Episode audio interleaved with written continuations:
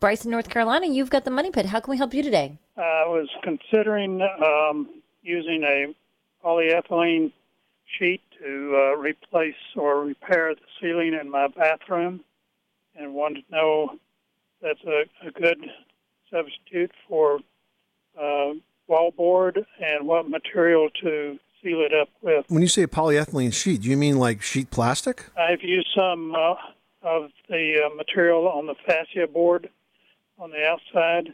And I was oh. told this came in a sheet. It's like a waterproof paneling in essence. Is that what you're saying? yes, a panel. Yes.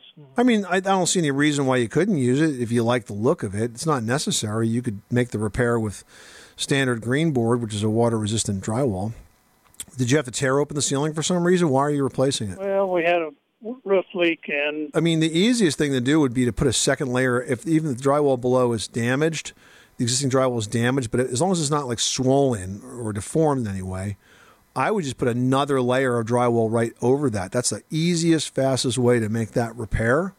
And then you would tape, prime, and spackle, um, you know, those corners between the two. This way, it, it looks normal because just putting a piece of plastic um, paneling up there, you'd have to trim it out. It's going to look always a bit odd because that's kind of a weird configuration. I would just try to get it back to where it was. I would put a piece of water resistant drywall up there. I would spackle it, three coats, prime it, and paint the whole thing. And you'll never knew that the leak ever happened. very good. Good help. Happy we could help you out, Bryce. Good luck with that project. Thanks again for calling us at 888 Money Pit.